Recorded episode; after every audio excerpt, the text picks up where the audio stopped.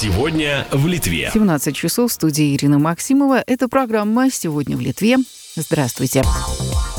Со среды на свежем воздухе прогулки смогут совершать не более двух человек или члены одной семьи, не встречаясь с посторонними людьми.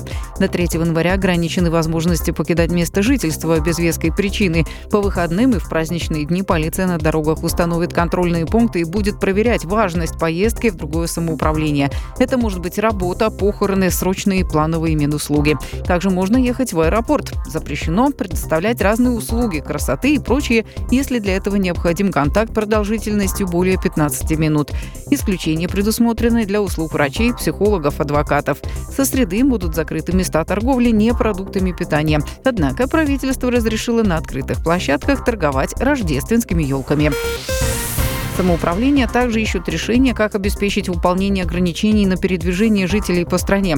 В Клайпеде, в частности, рассматривается возможность в дневное время оставить три въезда в город, а по ночам один или два. Сейчас их около 12. По словам мэра Клайпеда Витаута Грублявскаса, власти города стараются, чтобы ввод ограничений особенно не перегрузил полицию связи с вводимыми ограничениями на передвижение по стране перевозчики пассажиров готовят новые расписания автобусов и поездов. Скорее всего, будут оставлены только самые необходимые рейсы, которые позволят жителям добираться на работу и к врачам.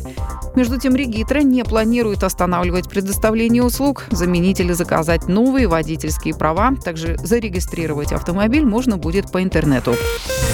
А психологи призывают правительство разрешить в виде исключения общение между одинокими людьми. Они могли бы вживую общаться в своих социальных пузырях.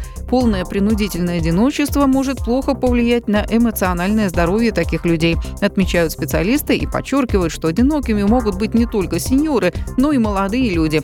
По данным статистики, в прошлом году в стране было почти 40% домашних хозяйств, состоящих из одного человека. Санатории в Дроскиненко и Бирштанасе начинают увольнять работников. Кстати, эти курорты и так попадают в ряд самоуправлений с высоким ростом уровня безработицы. В Дроскиненко на данный момент работают еще примерно 2000, в Бирштанасе почти 300 человек. Более половины жителей страны хотели бы работать с коллегами, чей средний возраст не превышает 45 лет. Наиболее желанно сослуживцы в возрасте 35. Возраст коллектива более актуален для молодых работников и руководителей. Между тем, респонденты более старшего возраста не уделяют возрасту коллектива особого внимания. По словам экономистов, люди с большим профессиональным опытом осознают, что отношение к работе и возможности больше связаны с личными качествами человека и рабочей атмосферой, а не с датой рождения.